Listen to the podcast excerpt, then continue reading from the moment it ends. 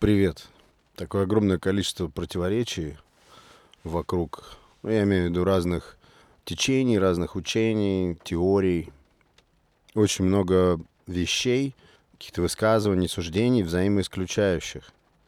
Почему-то мне захотелось об этом сегодня проговорить. Ну, всегда было интересно коллекционировать такие аспекты философии, психологии, просто нашего обычного вот бытового течения жизни. Вот есть такое суждение, что нужно давать выход, выплеск своим эмоциям. Это вот с одной стороны. С другой стороны, какие-то теории, и тоже довольно авторитетные, предлагают наоборот, сдерживаться. Каждый человек должен быть сдержанным. И, соответственно, речи ни о каком выходе, выплеске эмоций быть не должно. Сдержанность должна быть стилем поведения. Та же, например, э, религиозная мысль, она заключается в том, что нужно быть кротким, а кротость предполагает то, что все свои эмоции, которых, по идее, и быть не должно, но если они есть, то ты изливаешь их только внутрь. Раньше я был сторонником того, чтобы выплеснуть эмоции. Мне очень нравилось взрываться. Причем мне казалось всегда, что чем ярче, тем, чем более пышно произойдет этот выплеск эмоциональный, тем легче мне станет. Я, конечно же, в эти моменты совсем не думал о том, или о тех, вернее, кто меня окружает.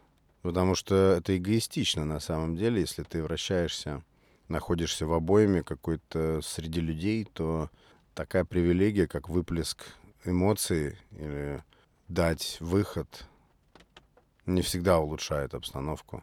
Но я, допустим, в выплеске эмоций в чистом виде, вот как это происходит, когда хочется, допустим, орать или колотить что-то, бить в порыве, в приступе возмущения или недовольства, я вижу в этом слабость.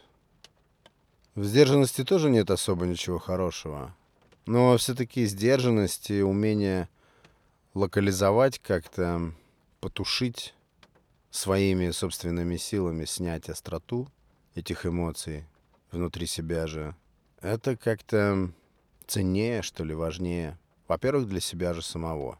Потому что, ну, остаться в берегах, сохранить внутреннее свое равновесие, это гораздо более зрело, я считаю, и продуктивно. Потому что, ну, если ты дал выплеск эмоциям, если что-то вырвалось из тебя, ну, по крайней мере, в моем случае тебя обязательно ждет какое-то эмоциональное похмелье. Будет, э, будет плохо, потому что ты отматываешь все это в своих мыслях, прогоняешь вновь и понимаешь, что это не было поведением зрелого, взрослого, уравновешенного человека. Имею в виду в случае, когда мы даем волю эмоциям и позволяем им вырваться из нас. Дальше вот есть такое суждение, что мы не должны ни в чем себе отказывать. Ну, есть такое течение, есть такая философия, есть такая область утверждений, да. И на обратной стороне, с другой стороны, вся наша жизнь и свобода, она складывается, как это не парадоксально, из ограничений, из способности себя ограничивать. Так как правильно-то? Брать от жизни все, ни в чем себя не ограничивать, или наоборот создать себе некий загон, вольер, внутри которого чувствовать себя свободно путем самоограничений. Интересное противоречие.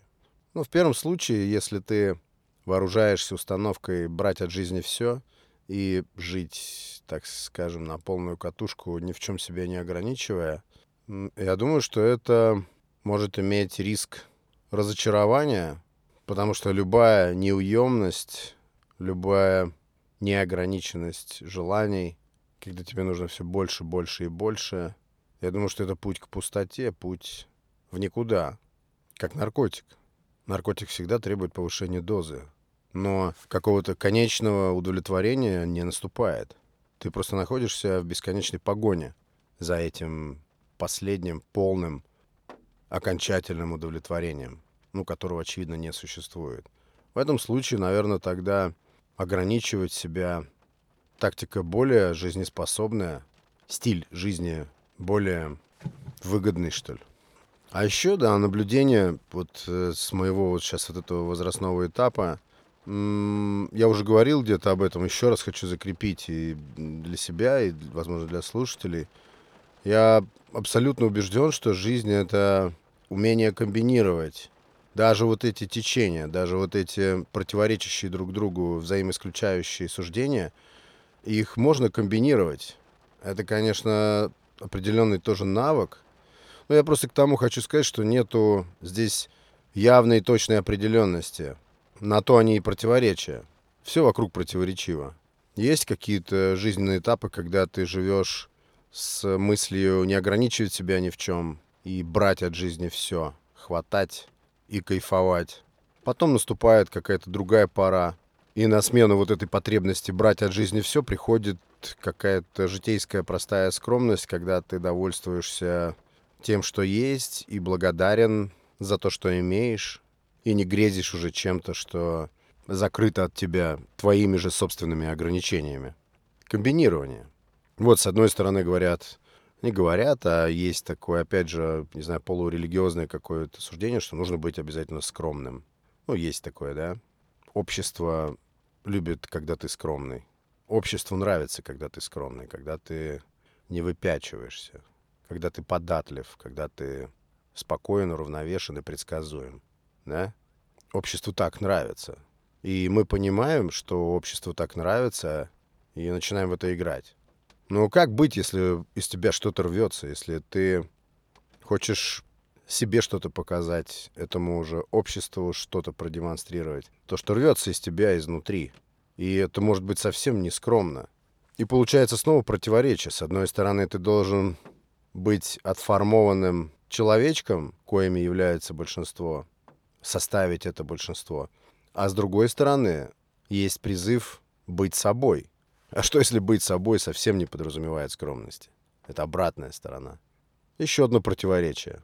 И никто не знает толком, то ли нужно быть открытым для людей, то ли нужно быть закрытым и жить внутрь, выставив на фасад то, что от тебя требуется окружающими. Но в этом случае, если мы принимаем на себя и ведем себя, строим свою жизнь, исходя из того, как это хотел бы видеть социум, тогда нам придется закапывать, хоронить собственные затеи, мечты, планы, рвать эту картинку нашего идеального мира, который мы сами себе нарисовали, и как бы нам хотелось, чтобы все выглядело.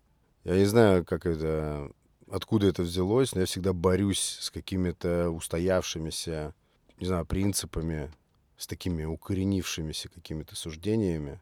Не то чтобы мне нравилось это оспаривать, я просто считаю важным задумываться о том, что работает для меня, что нет, что правильные вещи, а что какие-то уже устаревшие установки.